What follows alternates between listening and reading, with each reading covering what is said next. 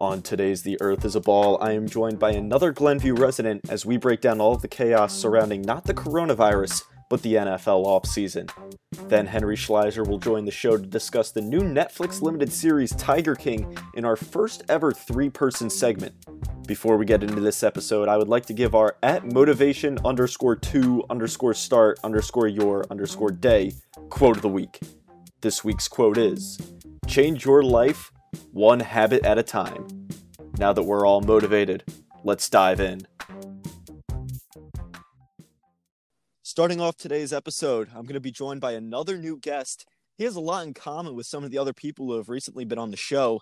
He's off the mean streets of Glenview, Illinois, the last member of the XFL files, and he's also never eaten an avocado before. It's Mr. Kevin Redfern. Kevin, welcome on the show. Happy to be here, Rick. I'm obnoxiously pumping my fist right now in excitement that I'm finally on the earth as a ball. Feels amazing. Yeah. I feel I've never felt so professional in my life. It's been a long time coming, Kev. Mm-hmm. I mean, we've been trying to get you on the show for quite some time, yeah. but schedule's hey, been packed. You know, people want me. Yeah, but you know, a lot of things are starting to slow down now because of the coronavirus. But one thing that hasn't slowed down is the NFL offseason. And actually it's been one of the few things that people are able to talk about during this lull in sports in the sports world. So we're going to dive into it. NFL offseason, obviously the biggest move that some people might have seen coming, but others kind of caught him off guard was Tom Brady leaving the New England Patriots for the Tampa Bay Buccaneers, who finished 7 and 9 last year. Kevin, what were your initial thoughts when you saw Big Tom leaving New England? All the signs pointed towards Tom Brady leaving, in my opinion. It's just we didn't we didn't want to believe it. We it's not what we expected. For me and you, Tom Brady's been in New England our literally our entire lives. So for him it makes sense. You know, a lot of people hit these talking points already, but they're very true. That in New England he wasn't really allowed to explore that big of a contract. He took contract hits for the team in this case, he doesn't necessarily, or at this point in his career, that's not necessarily what he wants to do. He f- views that he can go make some money, and he did.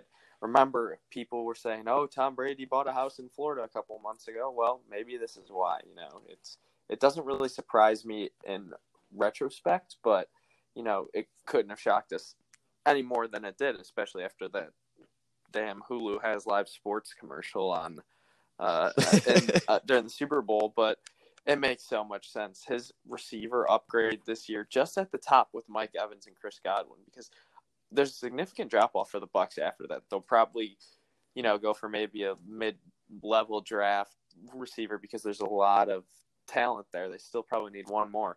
But together, I'm pretty sure those two guys combined had more receiving yards than the entire uh, than any combination of any Patriots uh, receivers last year. So that was, I mean, for him, it's exactly what he needs for like his legacy and for how he wants to be remembered on his way out. But uh, um, the people in New England, rightfully so, not very happy. And you know, you mentioned him taking a team-friendly contracts during his time in New England. That way, they were able to build a team around him. But he's going to a team that's already pretty pretty much built, I'd say. Mm-hmm. Not entirely on the offensive side, but their defense is solid in a lot of departments. They just re-signed Ndamukong Suh to a one-year deal, big guy in the middle. But you know, you mentioned he has the weapons. Mike Evans, who's a top five receiver in the NFL, in my opinion. Chris Godwin, who's an emerging receiver, played really good football at Penn State, but he's a young guy that could make a big splash. A lot of people don't really know Chris Godwin as a household name, but he's been playing very well, even with Jameis Winston as his quarterback. Mm-hmm. So I think the Tampa Bay Bucs are a very interesting team because you look at the receiving core of Evans and Godwin. That might have been what drew Brady there in the first place. Because a lot of teams, I don't know where Tom Brady necessarily would have gone to other than the Bucs. But it, it's just an odd franchise yeah. to see this future Hall of Fame quarterback going to. Well, imagine back. I mean, we were alive for this, but and I this probably affected me more than you back in 2008 when the Packers traded Brett Favre to the Vikings. Like out of all teams, the rival Vikings, I'm sure that exactly. that had a very similar feeling to this. Uh, well, it was very similar when uh, Chad Pennington traded in his Jets uniform to come to the Miami exactly. Dolphins, right? Yeah. It, these, yes. It makes no sense. These elite quarterbacks like Chad Pennington, you know.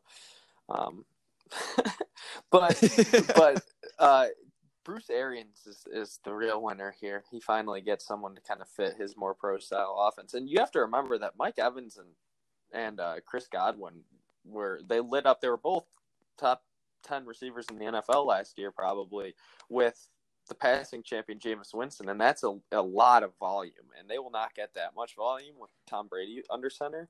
Uh, so that'll be interesting to see how that kind of opens up things in the backfield. Right now, their top running back is Ronald Jones, so that's another kind of place where they can attack in this offseason that may or may not get expanded a little bit. But the Buccaneers give Bruce Arians a little something to work with here, and then they race. They also locked up JPP and uh, and, Ch- and Shaq Barrett too, along with Suh. So the defense stays strong after being a top fifteen defense. Now you mentioned the volume that Mike Evans and Chris Godwin got last year with Jameis Winston, who is the only player to throw 30 touchdowns and 30 interceptions in the same season. But Tom Brady, you know, we haven't seen him throw the ball like 40, 50 times in a game in quite some time, and especially throwing the ball downfield, which is where a lot of Mike Evans and Chris Godwin's yards came from last right. year. So last year you saw the Buccaneers play more of a vertical game, but that's definitely going to change with Tom Brady because you know, he is getting older. His arm's probably getting weaker. Obviously, the talent is still there and the intellect is still there, but you're going to see something like you saw with Peyton Manning. He's not going to be able to throw the deep mm-hmm. balls down the field all the time, and especially for a team that may or may not be using the clock because you got to remember that Tom Brady had a top half of the league defense on the other side of the ball every single top, season he played top in New England. Five, probably top five for sure. They actually they always had that supporting cast there. And obviously, the Tampa Bay Buccaneers defense is strong, but is it going to be as dominant as the right. Patriots system system is? Not to mention this year on the schedule, oh, they play the Packers, the Chiefs, the Vikings, the Raiders, the Rams. Like, not to mention they play Drew Brees twice, Matt Ryan twice, and whoever the Panthers starting quarterback is going to be. We're going to talk about that a little bit later. But you have these strong teams coming in this season for a team that might not have its identity completely down once the season, if the season even kicks off. Mm-hmm. Yeah, and with you talked about Brady and the deep ball. He's 43 years old. We saw last year that his deep ball ability deteriorated. What's going to make or break him and show his value for the Buccaneers is this year his ability to throw the intermediate ball. If he can keep that up, because he's an underrated intermediate ball thrower, and that's that's all he needs to be because Evans is going to get open within that pocket and zones, kind of you know before he hits the safeties, and that's exactly where Tom Brady you know makes his money. So if they can, if Bruce Arians can mold their offense around that, and kind of Mike Evans is going to have to make Mike Evans probably going to have to biggest adjustment because he loves running the vertical routes and being over the top, but that's probably not going to happen as much but yeah, I, I, couldn't agree more. I mean, I don't know if the Buccaneers are at that level defensively as the Patriots were last year. That was one of the best Patriots defenses we've ever seen. And you taking that into account that they never they didn't get out of the divisional round. I'm not sure if this is the year the Buccaneers make that next leap to the playoffs, but they're doing everything they can in order to, you know, spring them forward the back end of Brady's career being the backbone and all of that. And I think a lot of responsibility is going to fall on Ronald Jones and whoever they pick mm-hmm. up to f- sit in that running back room because you got to remember that the Patriots had three solid running backs in Sony Michel, Rex Burkhead, and James White. So Ronald Jones is not going to be able to carry that by himself. So he's definitely going to need more support back there. But you know, the Tampa Bay Buccaneers get their new quarterback for the next couple of years. Where's Jameis Winston going, Kevin? I mean, NFL passing leader last season, had LASIK eye surgery in the offseason. Where's where's Big James going to go? Former number 1 overall pick. I mean, I can see why teams are skeptical to sign him right now, but he's still out on the market. So you can tell that some general managers and some front offices can be thinking years ahead of now. And and the ones and the general managers who get caught up in, in draft mistakes and free agent mistakes are the ones that are focusing. They're they they got tunnel vision. They're looking at year and this year only. That's why I think the elite front office for the New Orleans Saints is going to realize their next guy. So they're going to bring him in under Drew Brees. They locked up Drew Brees for probably the rest of his career. And if depend they Jameis is he, he's he's one of those guys where it's gonna be up to what his mindset is. Can he is he okay standing there on the sidelines with the headset on and learning behind one of the best in the game, even coming off of a passing champion season? If he can, then he's gonna be gifted to him one of the most coveted spots in football, which is the quarterback for the New Orleans Saints. Drew Brees took advantage of that so well, and he's got the best receiver in the game, Michael Thomas, for the next five, six years. So I think if Jameis can look long term, if the Saints can look long term, and if they can pay just enough for him to lock him up until Brees is ready to walk away, Jameis going to the Saints is the best option for him. Now, what do you do with Taysom, Taysom Hill? Because from what I've been hearing, he's and that's he's exa- set to that's fill in that role. why you have to go get Jason, Jameis Winston, not just because Taysom Hill isn't necessarily the guy who's going to step in after Drew Brees. Oh, you don't think he's going to be the don't, no, guy? not at all. I don't even think he can be the guy to fill in the role that Teddy Bridgewater did last season. They don't have Bridgewater now to come Wow. win those games. How can you? Ex- I I don't see you expecting Taysom Hill to be that guy, to be that Drew Brees. He's not physically there as much as Jameis is, but I, I, that's why I think they need to really go out and get a quarterback now, because they'll it, they'll regret it if they don't. The one other thing I have on Jameis before you give your take, around training camp time last year, I'm pretty sure Jameis had not closed out a career in baseball. You know, he played Florida at Florida State. He was a relief pitcher, Yes. and if he doesn't feel like he, if he doesn't have that mindset where he's ready to sit behind someone for a year or two, you know, to regroup himself and to, you know maybe learn another system, the MLB would be an attractive. He would get a contract right away and start playing right, or not obviously not right now because of the coronavirus, but he'd be able to work himself up, and that'd be a dream for him. So he's got the physical tools there as well. Very Yeah. interesting. Jameis Winston to the MLB could be a possibility, according Yeah, to Kevin think so. Redford. So. my take on Jameis, I'm going a similar direction as you, but not to the extent of the New Orleans Saints, just because I think Drew Brees has a lot more time ahead of him, a lot more than Tom Brady, at least. I think Jameis Winston's going to go to the Pittsburgh Yeah. Steelers because Big Ben's Mhm. time is up. It's it's obvious. The writing's on the wall, and they don't have a suitable backup. Mason Rudolph is not the answer in Pittsburgh. But imagine getting Jameis on a team friendly contract and pairing him up with Juju Smith Schuster. Not to mention on the defensive side, they already have JJ Watt's brother. hmm Yeah. hey, that, I'm pretty sure that, they just signed JJ Watt's that- other brother too. they would like to be referred in their tweets TJ Watt And and, Derek Watt. about their new contract. Steel City. Yeah, Derek, Derek's one of the best fullbacks in, on earth right now. So you know he's a. And they have James Conner. They do have James Conner, yes. And Vance McDonald's a growing Mhm. tight end in the league. So, I mean, you could have Jameis kind of get acclimated to that system, even if he's sitting behind Big Ben for a year. But then it goes back to what you were saying. If he wants to take that year, if he can see the future of the organization and the future of his career, how it might be better for him to take that extra year, especially with a coach like Mike Tomlin, and then go out in 2021 and ball out. Yep. I understand that. I, I, the Steelers were definitely when when you gave me this topic off air. I the Steelers are one of the teams I considered, but I just don't think Big Ben could play his game and ride out the rest of his career, knowing that he's got Jameis breathing down his neck. That doesn't seem like a big Ben Roethlisberger mindset that he wants to have. But we do know the Steelers are going to ride Big Ben until his legs fall off. Yes, literally, Which which, they've is come close a sooner couple rather times. than later. Yeah, yeah, Exactly. We've seen just about as close as he'll get to literally losing his legs. Now, last night we were on a call with Professor Herm Edwards, and he made the claim that Cam Newton was going to be a San Diego Charger. Yeah. I don't know if he has some insider sources, which he might because he has a lot of connections in the NFL community. But I see Cam Newton going to the Vikings. Wow. Cam Newton to the Vikings. I, I the Chargers one makes a lot of sense. The Vikings one, I've, I've not It does. It does. The Chargers makes a lot of sense, but I'm not here to give The, also, things that are probably also happening. the thing with the Chargers is a lot of things make sense from uh, you know general standpoint when it comes to the Chargers, but they don't want the, the Los Angeles Chargers don't want to make sense. Anything that'll make their fans happy, they don't want to do. so it doesn't seem like going like after Cam Newton would be something they do. They'd rather just like, you know, simmer in mediocrity with Tyrod Taylor out there in a with a half full right. SoFi Stadium. Oh my!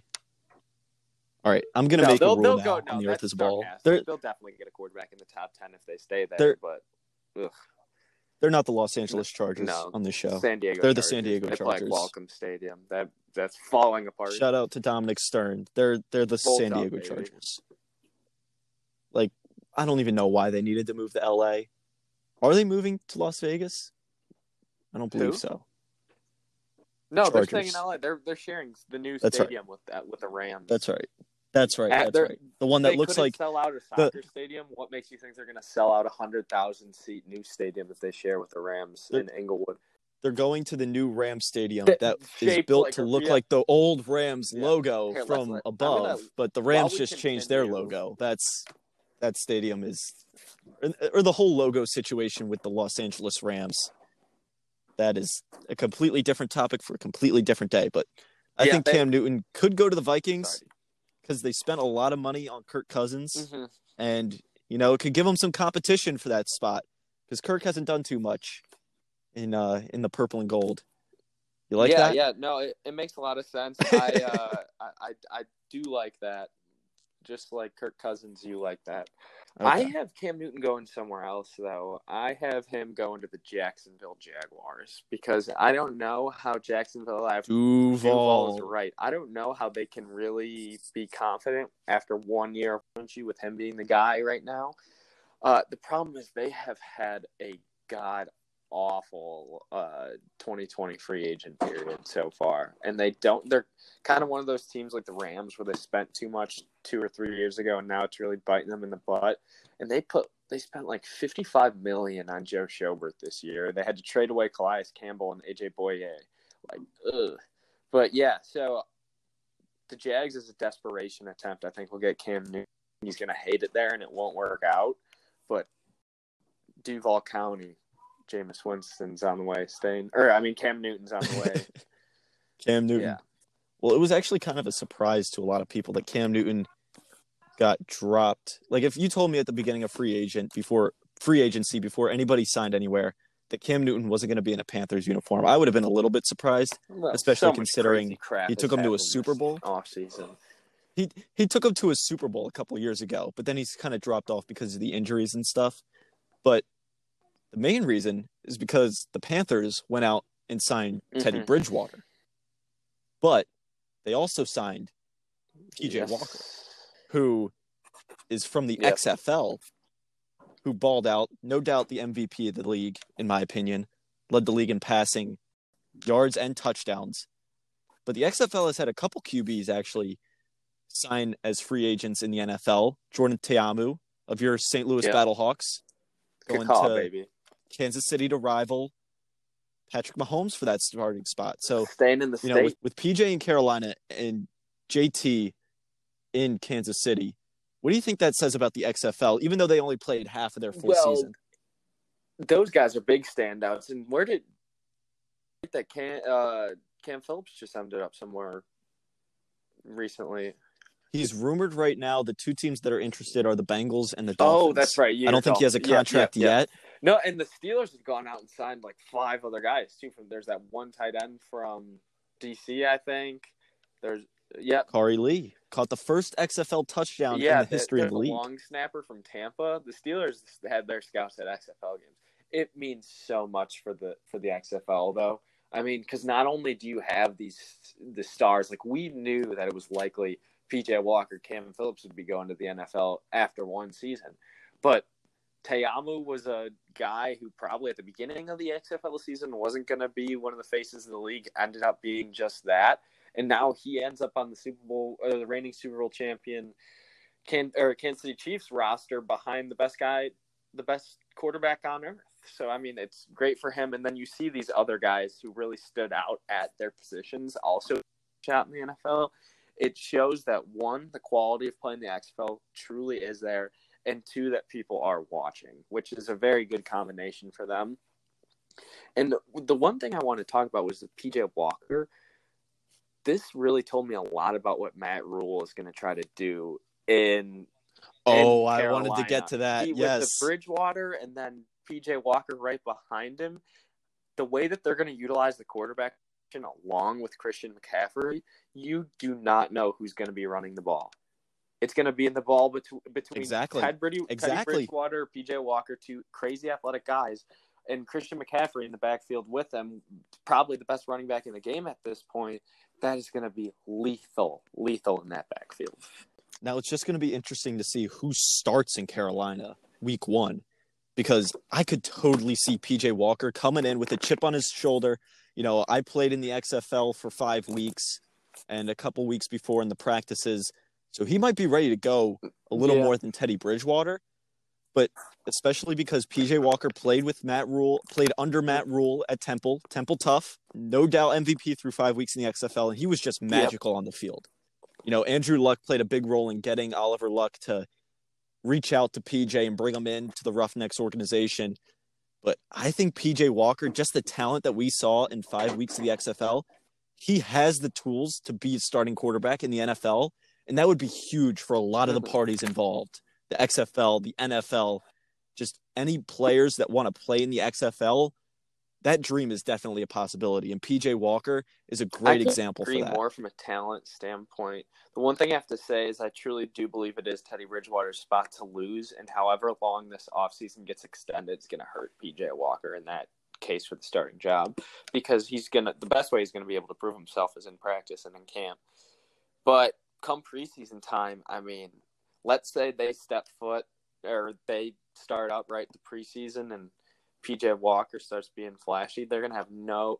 I mean, you don't even need to incorporate like this is where you're at in the NFL, especially again with Christian McCaffrey in the backfield. He doesn't need to be out there every play. The Saints do it with Taysom Hill. I mean, you can turn him into whatever sort of wild card you want because he was lethal on the ground as well. But then if you do not know where that ball's going on that play, run pass, I mean, I'm sure they're going to take advantage of the new run pass option, play action style of play calling. There, I could see the Panthers as being one of those new revolution. Last year was the Ravens. Two years ago, it was, it was the Chiefs. Next year, I think it's going to be the Panthers. And you also saw the Panthers go out, sign Robbie yes, Anderson, another former Temple Owl. Maybe they go after Cam Phillips just because of the rapport him and PJ Walker have built up over the last couple weeks. But who knows? Because whoever is in that quarterback spot, you know you have a solid quarterback if you're the Panthers right now, especially with a first year head Mhm. coach in Matt Rhule, and you have a solid running back in Christian McCaffrey. Speaking of dynamic duos in the NFL, one of them was broken up this offseason. That was DeAndre Hopkins and Deshaun Watson. Because DeAndre Hopkins got traded to the Arizona Cardinals. I don't think anybody saw this coming. This was the first move on the first day of the N- the new NFL year. Nobody really saw this coming, and Deshaun Watson was just, we'll say, very, very unhappy for a lack of better words. I'm sure there's going to be more to come out over the summer as to why Hopkins got moved, but it was definitely the most surprising move by far, even No, over I, Tom I Brady. think I know exactly why D Hops got moved, and I think it, it is going to come out to be one of the biggest blunders by front office in in the recent NFL history. So what was going on with the Texans is I believe that they saw this, the contract that Michael Thomas just signed, five years, hundred million. He gets twenty million a year. D Hops is going to get that money the next when his contract's up. He's going to demand that Didn't didn't Amari Cooper Yes. just sign a similar Yes, contract too with the. Cowboys? So seeing those big time wide receiver one because there's no lie, DeAndre Hopkins is grouped in with those guys with Amari Cooper and Michael Thomas. Texans don't want to pay that. So they decided they're going to ship him. I think they shipped Michael Thomas in confidence that later within the first wave of the free agency period, they were going to obtain either Odell Beckham Jr. or Stefon Diggs because this was before Diggs got shipped to Buffalo. And whatever plans they had in succession with the D Hops trade, I think they fell through. And they just got hung out to dry. I feel so Yeah. bad for Deshaun Watson. And you can, I'm 99% sure when it's his turn to hit the free agency market, he's not even going to bat a second eye. No, and he's going to test the waters And there's going to be a huge market for him. because Absolutely. Yeah. oh, definitely, especially in the, the the first couple of years he's played. Like, I could Definitely need the- some more the, targets The Chicago Bears in man, Houston. They would love to get their hands on Deshaun Watson. They would love another. The Chicago Bears would love to get their hands on anybody Right, not named right. Mitchell Trubisky. And I don't think Nick Foles is that answer either, but that's a conversation for another day. Now, speaking of Houston Texans that don't get paid by the organization and get shipped off because you know they don't want to pay them. Mm-hmm. Jadeveon Clowney, a guy who got traded to the Seahawks, still Yeah. on the market. The Dolphins offered him 17 million at the start of free agency and he declined. And then they went after Shaq Lawson and signed him to a three-year, Yeah. $30 million deal. But Jadeveon Clowney, a premier pass rusher, former number one overall draft pick. He made some noise up in Seattle playing for the 12th man. But why do you think Jadeveon Clowney hasn't well, been from signed what I hear yet? and from what I read, actually, I'm going to attribute this to Mike Florio from Pro Football Talk, is that no one really wants to get their hands on Jadeveon Clowney until he takes a physical. And right now, with the coronavirus, the NFL is not allowing anyone, any team related or med- and medical related activities to happen, so he can't get his physical. But even with that, Jadeveon Clowney's not going to get more than $15 million a year, which is what he paid. La- he was paid last season. He's not there yet. So one year deal back in Seattle, where he can have another you know up year like he did last year. I think that'll earn him probably an extra five million dollars a year in free agency if he tests the waters again this time next year. And and as long as he's Yeah, he's as definitely- long as he's able to stay off the market right now, that just means that means so much more for the Seahawks.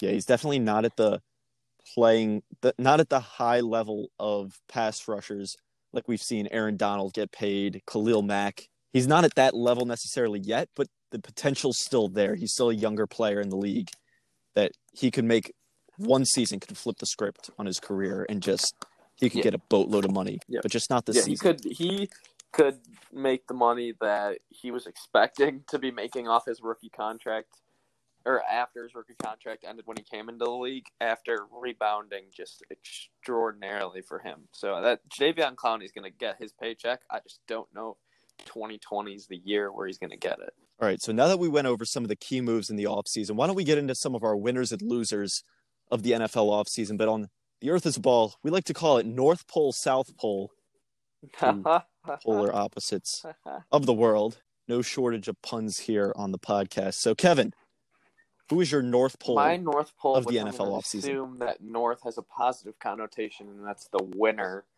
Okay. Oh, it most certainly the Las does. Vegas Raiders and their first move or their first moves as the Vegas-based team.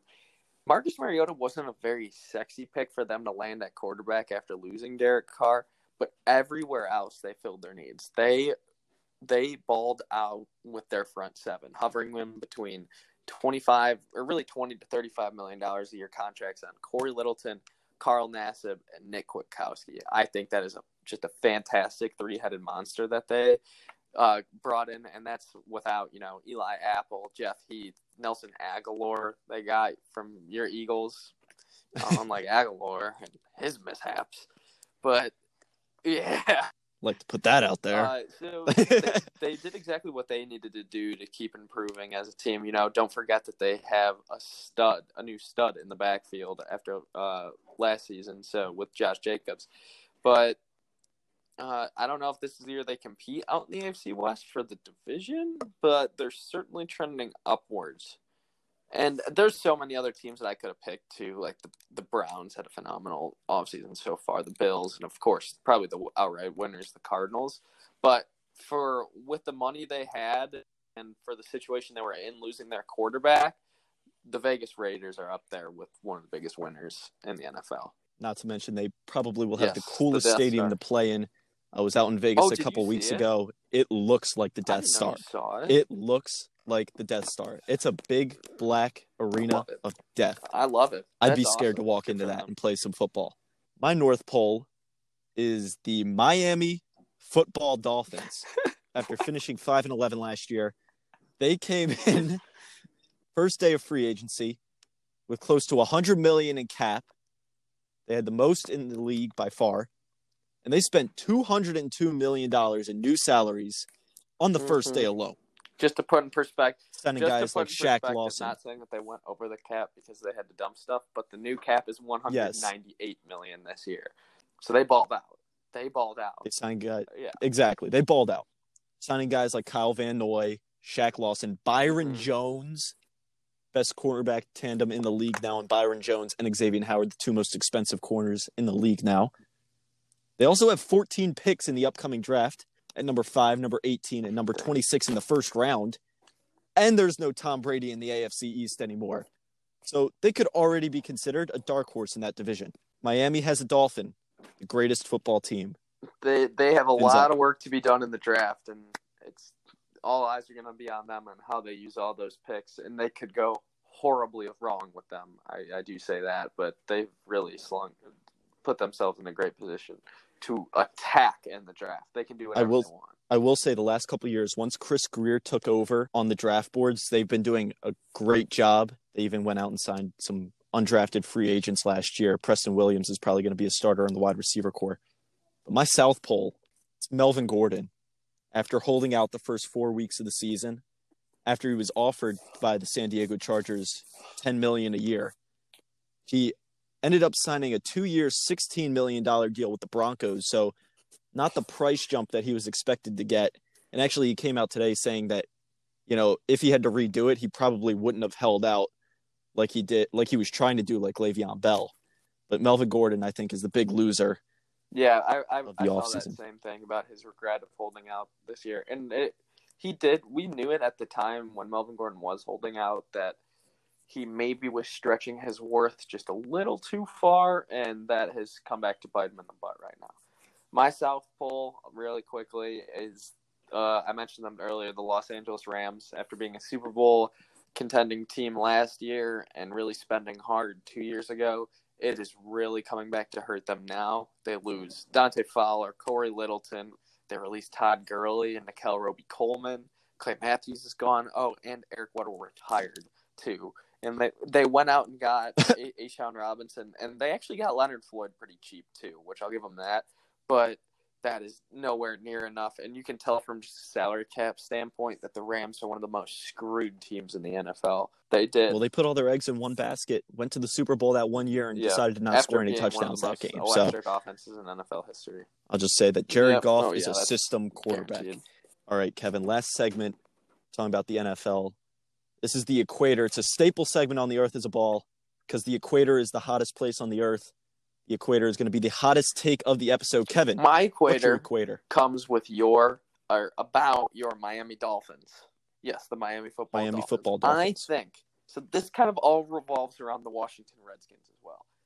I think that Redskins are going to trade their newly purchased Kyle Allen while his value is at his highest, and they're going to ship that with the second pick, or they're going to ship him somewhere else for a deeper pick, like a fifth round pick or something.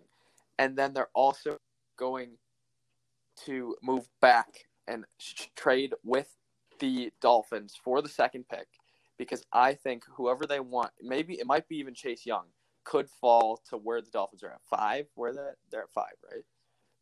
And the Dolphins are going to trade up round. to get their guy to a tug of tug Tagovailoa to a to a T at number two. Now remember, the last time in my recent memory when a when a team drafted or traded up to get their quarterback at number two, that would be in the city of brotherly love. What was I think there's more recent one actually. Mitchell Trubisky was the one more I was recent? thinking. Oh, oh, then, I, I, thought you were talking yeah, about that, that's the exact one. Oh no, it oh, happened oh, at the art museum. Philly. Oh, right, right. In right. Philadelphia. Okay, got it. Got it. Yes, I was at Mike and Mike in the morning, Chickies and Pete's the next day, and all they were talking about. You got to be kidding! Mitchell Trubisky at number two. Meanwhile, Super Bowl winning yeah, quarterback Patrick Mahomes got drafted a yeah, couple no, picks so late. I think that the the Dolphins are going to get paranoid, uh, and and trade up to get to a. That's my hot take. The way I articulated that was well, terrible, but it's going to happen. You can book it. Well, I'm my my equator kind of follows that pretty nicely because as long as the Dolphins stick to their plan and take Tua, because I am in the mindset that Tua is going to be the Miami Dolphins starting starting quarterback week 1. Dolphins Super Bowl 5 years book it. I think it's going to happen, especially if they draft the right way this year, especially if they draft the way they're supposed to this year, getting a running back, maybe D'Andre Swift. I would be very happy with that pick. Drafting Tua, drafting an offensive lineman. They're built to compete in the AFC East already. I think in the next five years, the next five years, they could the make AFC it to the Super East Bowl. Rivalry is going to be the Bills and the Dolphins. How electric is that? That is exhilarating. Two storied franchises with a history of losing. Well, Yeah. not Dolphins necessarily. And what if Tom Brady comes back to the Patriots after two years with the Bucs, and he's like, "All right, Bill, let's uh, Yep. let's just win it one more time for for laughs."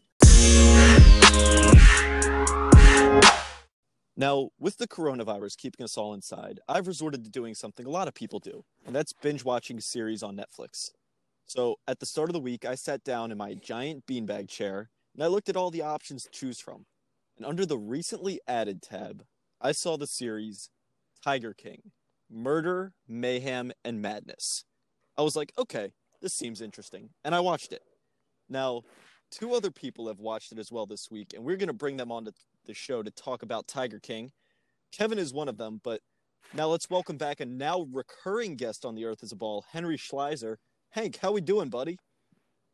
Ricky, I'm so happy to be back on Earth is a Ball. I've been awaiting this moment to come back. I'm so excited and honored to be a recurring guest, and I and I mean that from the bottom of my heart. And I got a lot to say about the Tiger King. I mean, crazy, crazy. That's all I can say. But I got a I got a lot. I got a lot to talk about. All right. Well, you know how we like to name our segments on the Earth is a Ball. So this is actually going to be called Hanging with Hank and Kevin. There we so go, there we Kevin, there, there you go. this is also the first three-person segment on the Earth is a Ball. So we're making history Oh, right now, wow. boys. Put we love that. We put love this that. in the archives, baby. All right, so for some of you that haven't seen it yet, I would advise you to go watch it right now before we start talking about it because the spoilers are coming. But basically, Tiger King, this is the Netflix description. A zoo owner spirals out of control amid a cast of eccentric characters in this true murder for hire story from the underworld of big cat breeding. And I don't think it does it any justice. So, boys, we got the spoiler alert. It's coming your way. But I think I'm going to start this off by just saying Hey, all you cool cats and kittens. Let's get right into it. Oh my god. That was way too uppity. You got to get more creepy with it. Hey, what's up, you cool cats and kittens? Carole Baskin from Big Cat Rescue here. What were your initial thoughts of the series? Um, I I've seen this a little bit on social media, especially on Twitter, about what people have been saying about the relationship between Carole, um, Carole Baskin and uh, Exotic Joe or Joe Exotic or whatever his whole name is. But they're almost like as much as they hate each other, they're like Batman and Robin. Yeah. I mean, excuse me, Batman and the Joker, where they almost where they like need each other, where they made each other a ton of money and gave each other a ton of publicity. But their whole dynamic is so interesting because Joe Exotic, I think he he acknowledges that Carole Baskin is good for his business. Just the whole dynamic is so interesting, and it, it's it's one of the craziest things. I, I don't even know how to really describe all of it because Joe Exotic, obviously, the show is set, the series is centered around him.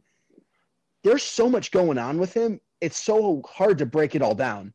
There's just so much to unpack here. It's insane. And shout out to Netflix for hitting it once again. You know, whenever they have one of these documentaries that goes super viral, you have to get on it within the next week or else you're behind in every conversation. Very that's very much exaggerated right now because everyone is hanging around Twitter because no one can go outside, but nonetheless it's the same way. So I'm looking I'm watching the show and like I said, there's so much to unpack. And I just I just want to see in the future now too how they exploit these little pockets of America that are so electric that we had no idea that would existed. I mean, the bedazzled suits, the the the the ear the ring on the eyebrow that distracts you every time he's in the he's in the shot. I mean, I mean, don't, Kevin. I don't mean to Wait, interrupt one- you. one- no, Oh, one more. My my favorite thing, my favorite thing of the whole show, and it often happens when he's singing, is the never explained use of the priest's outfit. also, okay, Kevin. Adding on to what you just said, one thing that obviously there's a lot to unpack in the show. The thing that the directors never really went into super, like they never went into a ton of detail with it. The guy had three husbands, two of which were straight. I mean that that is just so strange to me, and also the fact that Doc, that um that uh Doc yeah. um w- was viewed himself as like a deity. yeah. I mean, he had his employees or or who were more like his servants call him Bhagavan. Yeah, and yeah, the way he like he used Eastern culture and Eastern religion that seemed to be like a lot of you know Hindu influence. Not not to I say mean- that I that's cult like, but he was turning himself in, into a cult. Going back to um to Exotic Joe, just like his whole thing where I love He- you call him Exotic Joe. well, I I- I feel weird calling him Joe Exotic because that just sounds kind of weird. Why? That's what he I don't know. That's the name, dude. That's the name. Fi- okay, okay. We're referring to him as Joe Exotic on this podcast. Okay, fi- we Right. are an anti-exotic I'm show. okay, Joe Exotic. I, I think the, the the crazy thing about him is like he had his whole. They, they mention I, I can't remember his name. It's slipping my mind, but his uh, like his his producer, the guy who was making the reality show, who helped him with his internet streams. He talked about how Joe like could not have cared less about the zoo it was his show and how he believed people didn't come to see his however many tigers and big cats he had they came to see him and how he believed that with all of his like will and it just he's so intriguing because the i'm going to go back to it the guy had three husbands over a period of time all of which were like 20 years or older younger than him i mean he he he made music videos and how they would just drop them in during dramatic points. Like that was so funny to me. There'd be like a dramatic thing that's going on with the Or- feds and just music video. Henry, Henry. Dear kitty kitty. While I was while I was researching some notes for the show, Yeah. even though I watched it this week, Complex Music actually put out the top ten music videos Wait, from Joe Exotic? from Joe What's Exotic. Are number you one? se- What's number one? Is it here? Here, Yep, kitty, kitty, no thought, doubt, Yo, you know, no doubt. okay, that song kind of hits. Like I listened to it, it's not that bad. Is is that the same one as the one where uh, he's where he's got the lookalike of Carole? That is exactly Oh, the one okay. where he's got the look like a Carole feeding the dead human, like the the the test dummy to the tigers. The other one I remember is the aptly named "I Saw a Tiger."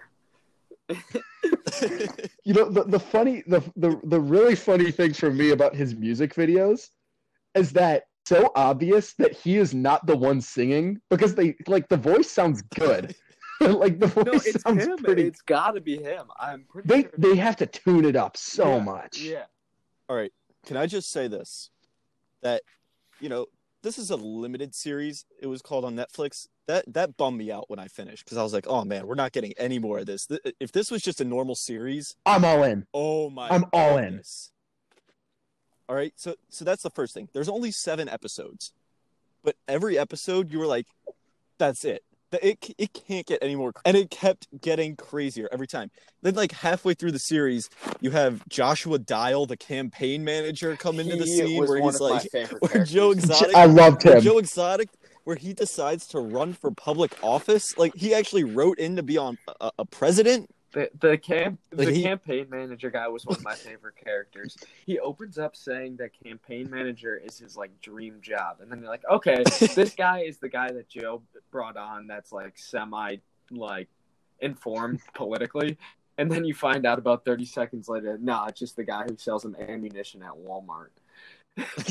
You also, Kevin, Kevin, Kevin, you also come to find out, like 20 minutes after that, the dude's a libertarian Yeah. in Well, Oklahoma. That was the one thing he said. He's like, he's like Joe. Joe doesn't really describe himself as anything, but I'm a libertarian. I said I was a libertarian, so he's like, all right, I'm a libertarian, whatever. I was like, okay, politics in Oklahoma now. That's I guess how this is going. Yeah, but then but then you get characters like Jeff Lowe who just comes out of nowhere and totally flips the table. Where this this goes from a tiger activist and tiger owner like mm-hmm. zoos to like this is where the murder for hire stuff comes in. the crazy thing Like- about Jeff Lowe, too, is he's like a fake, he's a fake rich guy. Yeah. How many Oakley hats he had was insane. Also, the dude dresses like he's an extra in like a Tony Hawk pro skate video from like 2003. Yes, totally. Like he's But got he- like the bedazzled like true religion jeans and like the jackets that have like the like bedazzled crosses on the back. The dude's style is hysterical. But but then they're like, "Did you frame Joe Exotic?" And he's like, I "No, investigated. but I got him. I investigated. I, him. I, I investigated him and I, I pushed him to say things uh, for, for the sound bites that I could turn over to the feds. That was like that was like in Fyre Festival, the Fyre Fest documentary, where Ja Rule's like, nah, we didn't we didn't falsely advertise. We just said we were gonna do things and didn't actually do it. like like that how are they not They, they investigating him are. right That's why my biggest Tiger question. King 2 Electric Boogaloo is going to come out in the next year. and it's going to follow the court cases and the demise. And it's not Jeff just- Lowe. No, the crazy thing is though, it's just going to be everybody getting arrested. Like everybody. like Yeah. Jeff Lowe's going to get T- Jeff Lowe, Tim Stark, Carole, Howard Baskin even is good. They're all going to get arrested. All right, Henry, it's interesting you bring up that point because Carole Baskin's name was already brought up to police officers well before any of the stuff with Joe Exotic happened because it, it was allegedly thought that he that she killed her husband and fed him to the tigers, which is the plot of the song Here Kitty Kitty Oh. and ultimately it was to get a lot of money so that the zoo became hers and she was able to have millions of dollars that she actually kept from her husband's family and she even changed her name on the will like after he was after he went missing so like i'm pretty sure she killed her husband Uh, Ricky, not pretty sure. Uh, she killed her husband, Don Lewis, and fed him to the black jaguars and and um and tigers in her backyard. Like, I don't know. I don't know. That Dude. that seems a little bit too theatrical. You know what I mean? I think dude, okay, she was that- definitely that- frightened by Don, and I think she took care of him. But the whole feeding to the tigers thing—that's too sloppy. The, the Kevin, Kevin, investigator Kevin. said it himself. There would be some sort of trail left. That's why they Kevin, think of- the septic tank. I'm But- telling you. Kevin, think But about this. this. Kevin, think about this. Think about this. That Carole Baskin is a crazy cat lady to the absolute extreme. She knows everything about tigers. And want to know something interesting about tigers? Their stomachs are so acidic, they can eat anything. Almost Henry. anything. And the stomach acid will dissolve it. There would be nothing. Imagine I eating firmly believe- an arm. You would leave. There'd be a blood trail, dude.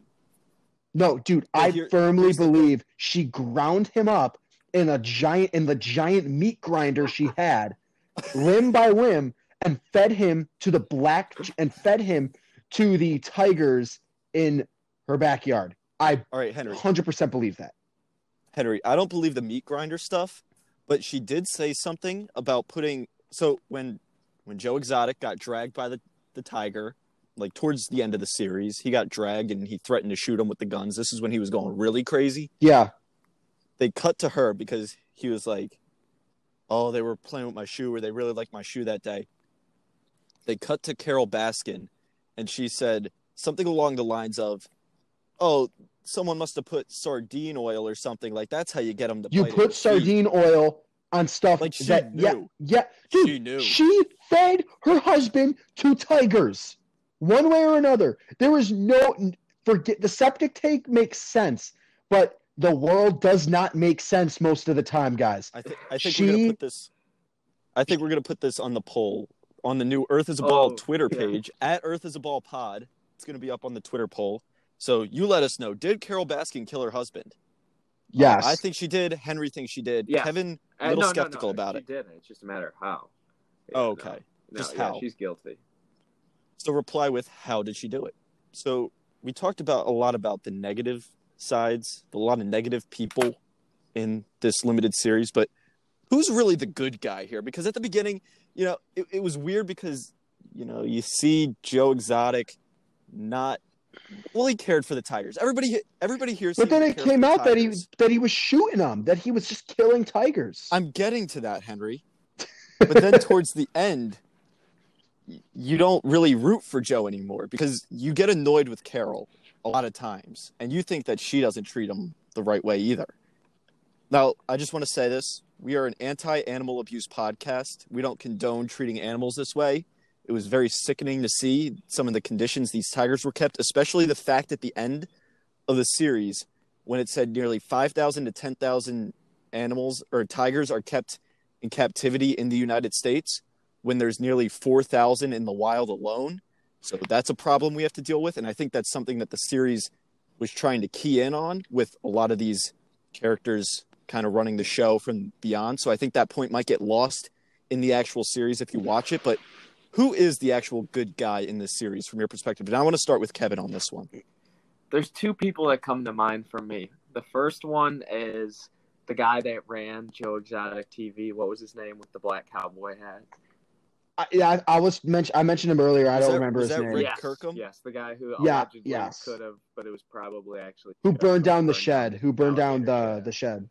But the other guy I thought of, and we talked a little bit about this before we came on to record today, is the informant, the walking Chucky doll, the redheaded Mark Davis, James Garretson. He was the good guy. Think about it. He he's he's yes yes he had the most electric Our jet ski king. in in the whole miniseries.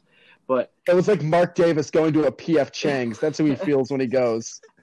yeah, for yeah, he had he had the secret meeting with uh with Jeff Lowe at the Applebee's. the most discreet place.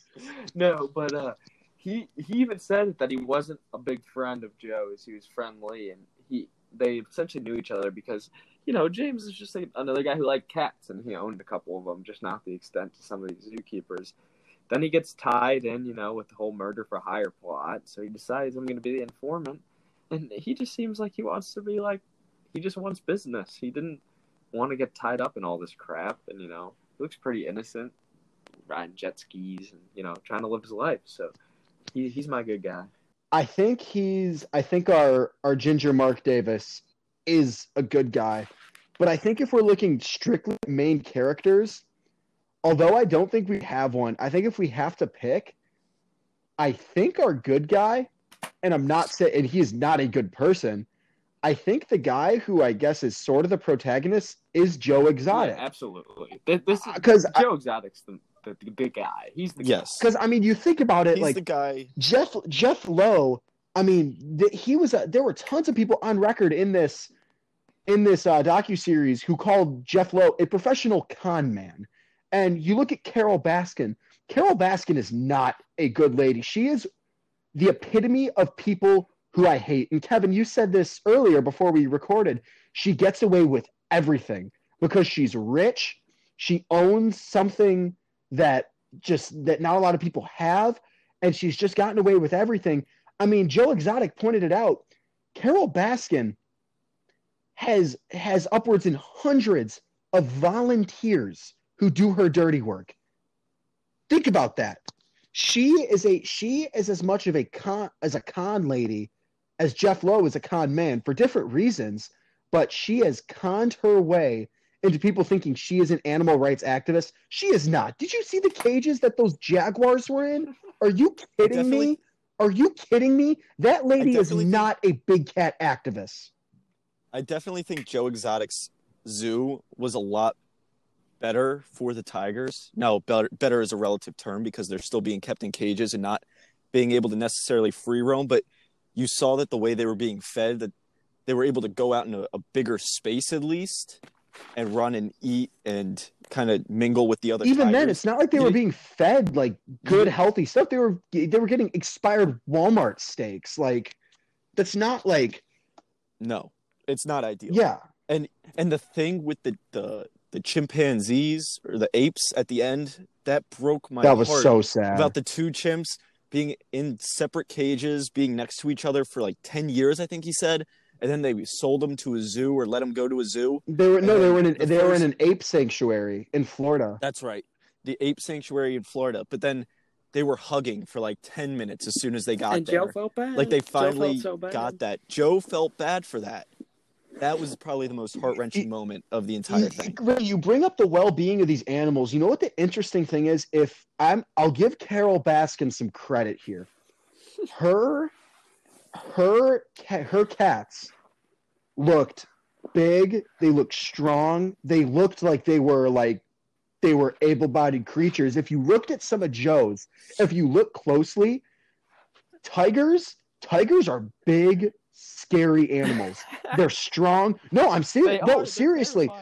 And Yes. you look at Joe's, a lot of Joe's didn't look super, super healthy. If you look closely, yeah, they're big and strong, but they look, they're not animals that, like, you wouldn't look at, like, a tiger like that and think, huh, that tiger doesn't look to be at its peak. You know what I'm saying?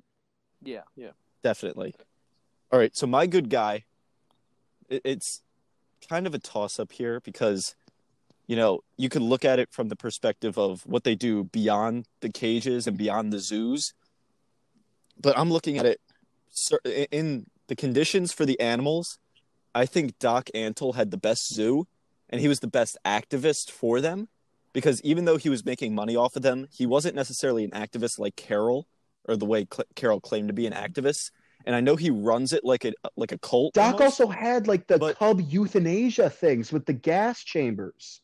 Allegedly. Oh, th- that- allegedly. that's true. Allegedly. allegedly allegedly but like he was a big proponent of keeping these cats like safe the way it looked at least for most of it like at least if, if you ask me in the first half of the series who the best zookeeper is i'd say doc without Dog, doubt. Doc had a blonde ponytail and a soul patch. You cannot trust anybody he with that rolled- stuff. he rolled up to a presentation a show on an elephant and then d- and then proceeded to take a bath with the elephant in a river that's dope bro King, King, yeah, that's King stuff right there. But still, he has a soul patch. Don't trust him.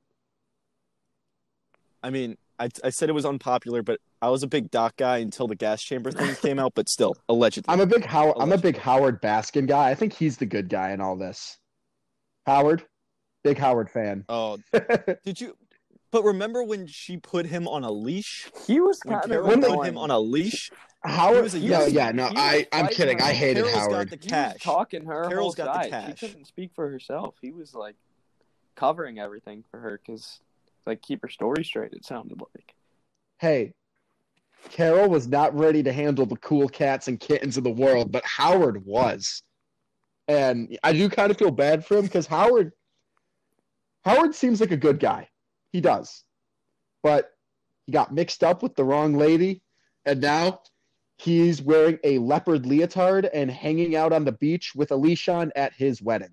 So Remember, he got down and sang, belted out that little tune for her.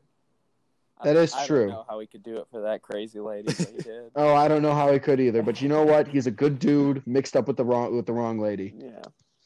all right. So now we're Bless gonna move his on to heart. final takeaways. All right, I'm gonna start with one. Um, Big Cat Rescue does not equal Big Cat Rescue Entertainment. They are two totally separate entities. Uh, that's one of the things I took away from this is that copyright just adding a word to the end, keeping the same logo, completely different organizations. I uh I got I confirmed that Big Cat Rescue is a real thing today. I I was on the phone with my uncle who lives in Tampa and I was like, "Hey, have you heard of the Big Cat Rescue?" He's like, "Oh yeah, I could tell you exactly where it was. I don't know if I've been in there. Maybe, maybe not." I'm like, "Oh boy, do I have a story for you?" And then I recommended this wonderful documentary. But yeah, real place. This is not this is nonfiction. I, I- you know what? I what I'm interested to know. This is kind of going off the grain real quick. The zoo that Tim Stark and Jeff Lowe went in on together. what is the what is the update on that? He Tim Stark's the yeah he monkey dropped guy. Out, Yes. didn't he? He quit. Lowe Yeah, I'm pretty sure he drove away. Lowe Lowe dropped out, and I think Stark was said he was still doing it. I think. Wait, Well- no. Was, Well, because Lowe Lowe wasn't funding it anymore, and Stark ended up footing a lot of the bill, and then Stark realized it while he was working with a monkey on the front of his chest, or on on, his yeah, basically. He got the monkey front. off his back and put it on his chest and got a lot of work done. exactly.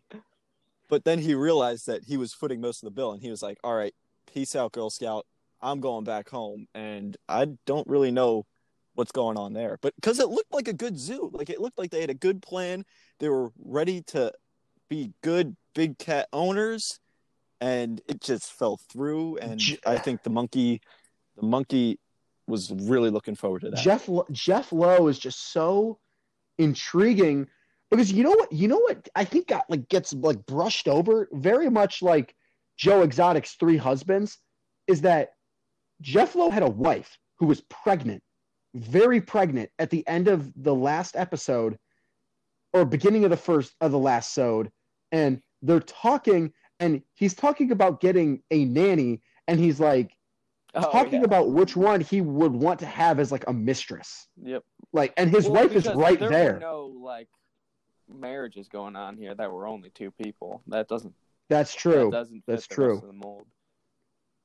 There are a lot of women involved, a lot of men involved in multiple marriages. It's just, it's a big marriage uh, polygamy party going on down in uh, the southern Wynnewood, United Oklahoma. States. Yes. All right. I, Yes. Is, my, is it my turn for my big takeaway, Ricky? Go for I it, allowed Kevin. go? Okay.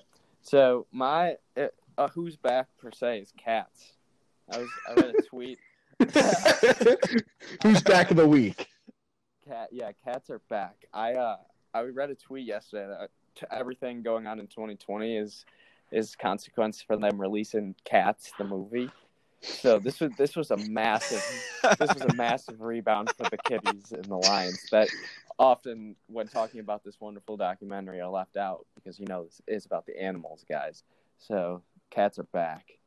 You, you know you know what, Kevin? I think I can speak on behalf of I call her the Black Jaguar Tiger Queen, my black cat, Mister Rogers, who is a female and has a male name, because we didn't know when we got her if she was a male or female, and we just kind of guessed, and then we found out she was a Oh female and just didn't go back. So she actually watched. She she always she sleeps on the end of my bed every night, and she, I think one day she was chilling in here, and I started watching uh, the Tiger King, and she came up and she sat next to me, and she watched every single episode with me all the way through. I think she liked the sounds of the roars and like seeing the big cats and her feline counterparts getting to prance and scurry around the zoos.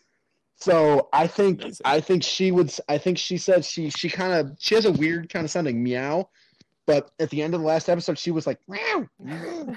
and I was and then I translated that as oh yeah, cats are back big time. So I think you're right in saying that the cats have made a big comeback. Now, Henry. Yes. Henry. I want to take this moment because you mentioned you had a cat. You I- have I- a cat. I have- You have four cats? I do have four cats. What?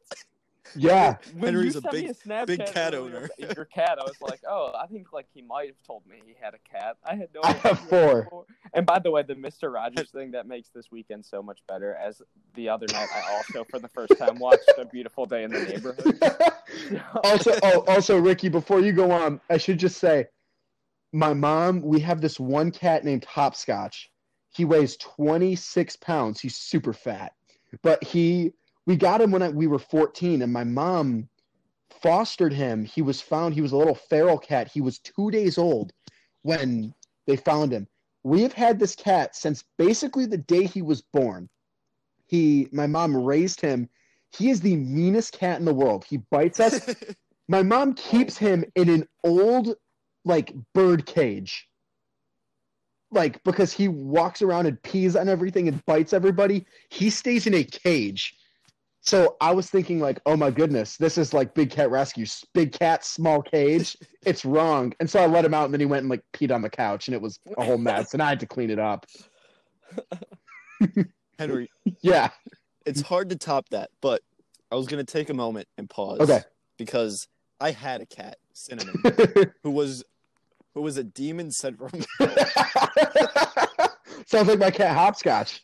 he would wait and camp out. My parents' room is right across the hallway from mine, and my hallway is about 15 feet long. Okay. He would camp out in the dark and wait for me to get up at 5:45 a.m. every morning to go to school or to go shower before I went to school in the morning. And I would walk out of my room, and he would dart right across the hallway and attack me every morning. I had to carry a pillow to cover my shins so that when he would attack me, I was shielded. I had protection. You know what? I have this. I have this Sadly- image in my head of Ricky getting up all groggy and I then just having a cat just freshman. maul his shins. Yes, that's exactly what happened. it's so funny. But- but I would like to take this moment and pause in memoriam for Cinnamon the cat, who died two years ago, Mhm. and also Travis Maldonado. Is this podcast for was so Travis? Yeah. Is this one for I- I Travis? I, think it's for Travis, man. Travis, Travis is is a good guy, in memoriam. I feel bad for the guy. Got roped in with uh with Big J- Wrong with, crowd. he got roped in with Big Joe and whoever husband number two was with the missing teeth. Exotic Joe. Exotic Joe and his other husband with the ponytail and weird tattoos and no teeth. Yeah, no, he's pissed. That guy actually, I was reading some articles that he's super pissed because he accidentally got his teeth fixed. Now he's got a full set of uh, of teeth, and he's pissed because they could have used footage with him with, with his regular teeth, and they didn't. Mhm. Oh, well, good for him. I, right. His teeth were whack. Yeah, Well, well, well, boys. If I could take one thing away from this segment, it's that Henry is a big cat owner. Mm-hmm. I'm a big, I'm a big cat Big guy. cat. Not not a big, big, Big- cat guy. Just a bit. I'm a big little cat He's a- guy. yeah. He's a big, comma cat owner. Yeah. I'm a big domestic cat owner. exactly. Who knows? Maybe you'll follow in the footsteps of Joe Exotic one day. I'll be Would the not first. Be surprised if you did. I'll be the first journalism major. You'll catch catch me at Roosevelt Point next year with a with like a with a with a white tiger in my apartment. Me and uh me and my roommate just locking it down with a black jaguar and a white tiger. First down Wildcats.